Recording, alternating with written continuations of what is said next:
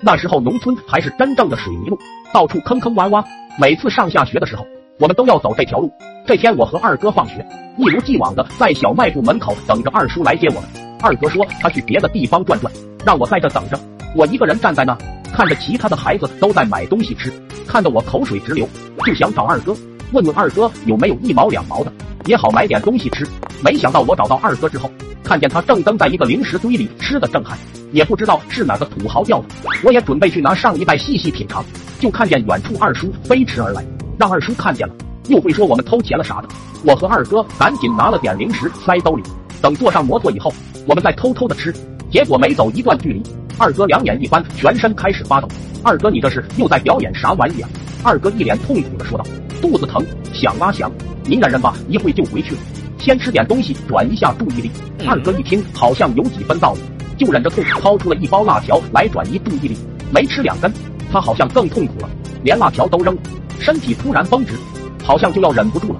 我赶紧叫二叔停车，我坐在二哥后面，他要是喷了，第一个遭殃的就是我。谁知道二叔根本听不见，一个劲的飞快的骑着，终于在过一个大跌窝的时候，二哥一个没忍住就开喷，瞬间一阵迷人的气味袭来，我感觉裆部有些许湿润。二叔迎着风，根本不知道发生了什么，还一个劲欢快的跑着。二哥随着摩托跌动的频率是越来越猛，越来越猛，只感觉当前阵阵炮轰，隐隐有把我轰下摩托之势。我只好含泪紧紧抓住二哥，来享受他给我心灵上、嗅觉上、触觉上的连连暴击。此时此刻，我感觉他们父子二人简直是在合伙折磨我。大丈夫宁死也不要再忍受这般折磨屈辱。我放开手，两腿往后一蹬，掉向车，屁股着地，异常痛苦。他父子二人扬长而去，只留下一阵独特的气体来给我持续的魔法伤害。二叔回家以后，看见摩托车后面壮观的场面，心里久久无法平静。缓过神来，才发现我不见了，便问二哥，二哥却说他只顾享受。不晓得我在何处，二叔赶紧跑去通知我爸妈，然后一路找了回来。我还在原地无法动弹，因为屁股实在太疼。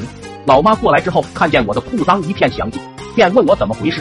当时我委屈啊，就直接哭了起来。老妈一看，心痛的不得了，安慰道：“没事，不就是强摔出来了吗？没事，没事。”我哭得更大声了。